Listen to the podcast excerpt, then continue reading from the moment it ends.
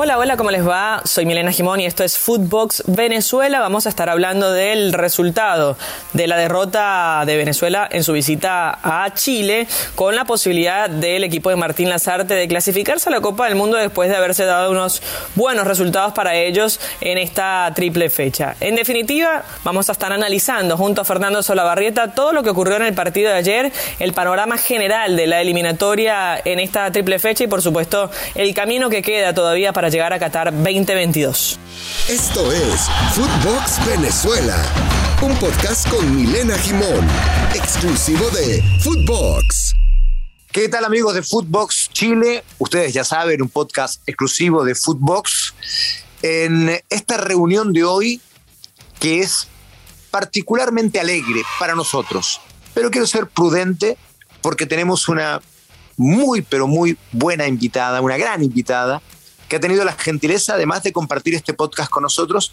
Y que claro, eh, hoy ha tenido de seguro un día más difícil que para nosotros. Lo digo medio broma, medio en serio, pero efectivamente la gentileza y la nobleza de Milena de hablar con nosotros después de que Venezuela fuera derrotada ayer por, por Chile y Chile se mete de nuevo, esa es la gran noticia, estábamos prácticamente eliminados pero hoy estamos a tres puntos del cuarto lugar y a tres puntos del repechaje, porque comparten esa posición con 16 puntos Colombia y Uruguay.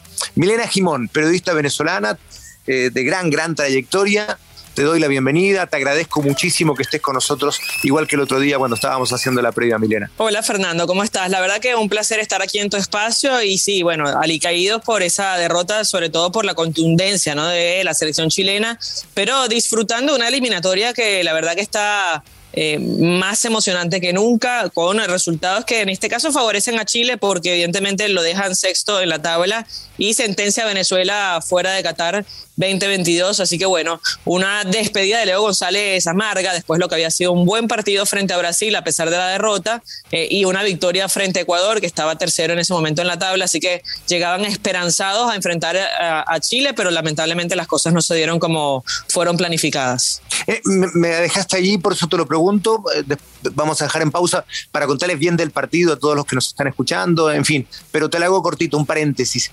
¿Tú sientes que ya están prácticamente eliminados? Sí, sí sí. Siete puntos es prácticamente imposible remontar esto, sobre todo porque eh, los, los, que están arriba eh, están más cerca de clasificarse que de quedar afuera. Venezuela sería hoy parcialmente la única eliminada con siete puntos. Es muy difícil llegar a la línea de, clasificación que hoy es 16 que la tiene Uruguay, ese último puesto al repechaje igualado con Colombia en puntos. Claro, sí, sí, sí, es verdad, con, con, las fechas que quedan todavía. Eh, Milena, contémosle a la gente, hay mucha que nos sigue en Estados Unidos, algunos en Europa también, eh, y que no tuvieron, no tuvieron la oportunidad de ver el partido. No sabes lo que tuve que hacer para ver el partido ayer. Eh, claro, estoy en un viaje particular, eh, acompañando a mi mujer. Y, y bueno, pero nos ingeniamos, había varios chilenos en el hotel y pudimos verlo también. Así que partamos contándole a, los que no lo vieron cómo jugó Chile, porque sorprendió la alineación de, nuestro país. Hizo un cambio respecto de la que nosotros adelantábamos de último momento y le resultó. Jugó con Bravo en el pórtico, con Isla, con Medel que volvió al equipo, con Maripán, con eh, Vegas que se está firmando como lateral por izquierda, jugó Pulgar, la gran figura del partido, jugó Vidal y jugó Diego Valdés. Ese fue el elemento sorpresivo de Martín Lazarte. Arriba Alexis Sánchez mucho más ordenado, menos mal. Eh, el mago Jiménez, que otra vez confirmó que no está para un nivel internacional. Y arriba también Ben Brereton, que cada vez nos da más y más alegrías y se va transformando en un ídolo, el gringo, en una, historia muy particular, Milena. Esa fue la alineación de Chile. Cuéntanos cómo formó Venezuela. Eh, formó eh, con Wilker Farina, que tuvo una noche muy gris, con Ronald Hernández, el mismo equipo que jugó frente a Ecuador, con Martínez, con Ferraresi con Oscar González, que se sigue ratificando como lateral izquierdo, aparte un zurdo natural, con Tomás Rincón y el, Brujo Martínez en la mitad de la cancha, con Eduard Bello, que fue una sombra de lo que fue contra Ecuador. Eh, Peñaranda, que sigue demostrando que está en buenas condiciones y quizá lo más destacado de ese partido, Darwin Machís, que tampoco tuvo una buena tarde, y Eric Ramírez en punta. Eh, decirte algo, en la alineación de Chile, me gustó mucho lo de Diego Valdés, como lo decía, de hecho salió ovacionado de, de la cancha, y Jiménez jugó gratis, porque para mí la entrada que tuvo en el primer tiempo era por lo menos para amarilla pero le vi color rojo, ¿eh? Sí, estoy completamente de acuerdo, Milena. Para mí era expulsión, sí, absolutamente. Una, eh, bueno, una irresponsabilidad para mi gusto de un jugador de casi 37 años con tanta trayectoria, imperdonable lo que hizo. El equipo pudo haber quedado con, con 10 hombres, debió haber quedado con 10 hombres, de hecho, eh, estoy completamente de acuerdo contigo. Y, y después, bueno, hizo una demostración. El mago fue el más bajo del equipo, en un equipo donde ahora pasemos a repasar lo que brilló y lo que no, en un equipo donde, tú lo dices bien, Diego Valdés de un excelente segundo tiempo, por fin, Milena, eh, te, cuento, Diego Valdés nunca, pero te digo en serio, nunca había jugado bien en la selección. Claro, no le daban tantos minutos, pero en realidad no los no los había aprovechado nunca. Ayer sí, completamente creo que eh, fue un gran acierto de Martín Lazarte el que, el haya jugado. Pulgar la gran figura con los dos goles y Brereton confirmando que de verdad está haciendo cosas interesantes. Sánchez más ordenado, no queriendo eh, estar en todos los lugares del campo, lo que desordenaba el equipo y al mismo. Eh, y después, bueno, un poquito lo que habíamos ya comentado, la solidez de Bravo, Isla no tan alto, pero de última eh, mostrando solidez en la última línea defensiva de Chile. En fin, eh, vamos a los goles, Milena, vamos al partido en general. Yo creo que los desarma profundamente eh, ese, primer córner donde está absolutamente libre Pulgar. Lo, lo, liberan, lo sueltan, ¿no? Sí, muy mala la planificación en cuanto a la pelota parada, pero pasaba desde Peseiro. Venezuela es muy desordenada en la pelota parada defensiva y el caso de que mencionas en este tiro de esquina, Eric Ramírez, que es uno de los jugadores más altos que tiene la selección nacional, era el encargado de marcarlo. Eric Ramírez con deficiencia en la marca, porque se vio también frente a Ecuador que soltaba cuando le tocaba defender eh, los corners. Eh, bueno, lo dejó solo a Eric Pulgar y este no perdonó. Y en la siguiente jugada, justamente a Pulgar le tocó Tomás Rincón, que fue, yo no sé si fue eh, trabajado esto o realmente improvisado, porque Tomás Rincón, a ver, Pulgar le saca una cabeza y media prácticamente a Rincón en la marca. Y sabemos que tampoco es bueno en el juego aéreo Tomás Rincón. Entonces, no entiendo por qué si ya te había hecho gol Eric Pulgar, lo marca uno de los jugadores más bajos que tiene la selección nacional. Así que en esto pecó el trabajo táctico del entrenador, eh, pero bueno, insisto, no es un problema de solo Leo González, venía de Peseiro y ha sido un problema recurrente. Creo que el único que trabajó bien las pelotas paradas fue César Farías y bueno, eh, lamentablemente hoy se ve una deficiencia en este aspecto en Venezuela. Sí, sí, sí, yo recuerdo esa selección de Venezuela de César Farías tenía una, palata, una pelota parada eh, increíble, la mejor de Sudamérica para mi gusto en, algún instante. De hecho, recuerdo que nos eliminaron en la Copa América de Argentina, donde compartimos, Milena, más de algún momento, y, nos eliminaron con dos cabezazos también en dos córneres. Ayer fue como que la historia al revés, ¿no? Como que varios años después pudimos nosotros hacerlo al revés, pero nosotros no tenemos buena pelota parada. Yo creo que lo de ayer fue eh, mérito de, obviamente, de Chile, pero mucha, mucha deficiencia de Venezuela en esas pelotas paradas. La segunda de Pulgar le sobra Rincón, se la mete casi, eh, eh, casi él mismo dentro del segundo palo, con también Fariñe fallando para mi gusto, en fin. Y de ahí ya el partido se armó para Chile. Eso me parece a mí que el primer gol lo desarma completamente a Venezuela. Chile es un buen partido, controla, y en el segundo tiempo de la mano de Valdés eh, despliega ese juego que tú habías anticipado, Milena.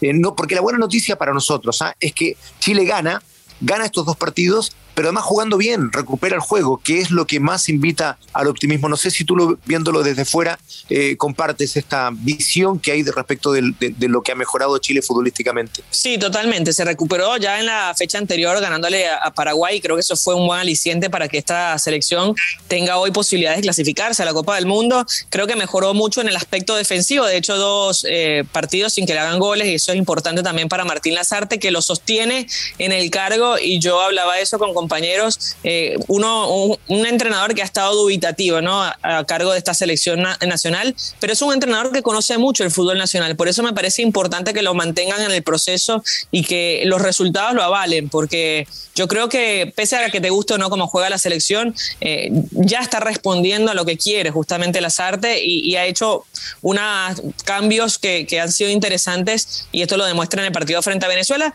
que, ojo, yo creo que fue superior eh, desde el minuto cero la selección chilena, pero también hay que destacar que Venezuela venía de dos problemas. Primero, el tema de que fueron retenidos en el hotel y no pudo entrenar, y eso ya comienza a, pesar un poco en, el cuerpo, en la cabeza. Y después el tema interno, eh, con, la, con el apartado de, Soteldo por las cuestiones de indisciplina, me parece que también mermó un poco en el rendimiento del equipo. Pero bueno, no, no quiero sacarle mérito a esta selección de Chile, que creo que jugó un gran partido. No, no, pero lo que dices también es es importante, por supuesto, tomar, a tomar en cuenta. Yo, igual que tú, creo que no son eh, aspectos que hayan incidido en un mal partido de Venezuela de manera tan directa, no, pero esas cosas también influyen, un, un camarín que venía complicado, eh, que llegan a, Chile no pueden hacer la planificación que querían, también influye, pero claro, después yo también comparto contigo, el buen juego de Chile fue lo que más influyó. Milena, eh, así como tú me contabas que lo de Venezuela en el último tiempo ya definitivamente es casi una despedida, yo le quiero decir a los amigos, a ti también, bueno, lo estábamos conversando antes por interno, cuando Chile juega con Perú y pierde, Chile estaba prácticamente eliminado, pero prácticamente eliminado. Tenía que ocurrir un milagro. ¿Cuál de ellos? Que los próximos resultados, no solo que Chile ganara a Paraguay y Venezuela, sino que los próximos resultados nos acompañaran. Y uno, eh, con la esperanza y la ilusión, decía, bueno, los próximos ocho resultados, los cuatro y cuatro de los eh, rivales en las fechas que venían debieran ser, claro, para Chile. Se dieron, Milena, 7 de 8. 7 de 8. Y el único resultado que no se nos dio es que Colombia empató con Brasil. o sea, pero igual perdió puntos. Es tremendo. Los, otros, todos los resultados, todos los resultados de ayer los podemos repasar, de hecho, los del día de ayer con la victoria de Bolivia frente a Paraguay por 4 a 0, con el empate de Colombia y Ecuador, que era lo que queríamos, 0 a 0, con el triunfo de Argentina sobre Perú 1 a 0, y eh, obviamente también lo de Brasil con Uruguay por cuatro goles a uno. Eh, me extiendo un, cachitito nada más, eh, Milena, para ampliar los otros. Bolivia le había ganado Perú en la fecha anterior, nos convenía. Venezuela le había ganado Ecuador, nos convenía. Aquí está el empate que les comentaba. Colombia jugando como local empata con Brasil. Nos habría gustado un triunfo de Brasil, pero ya es mucho pedir.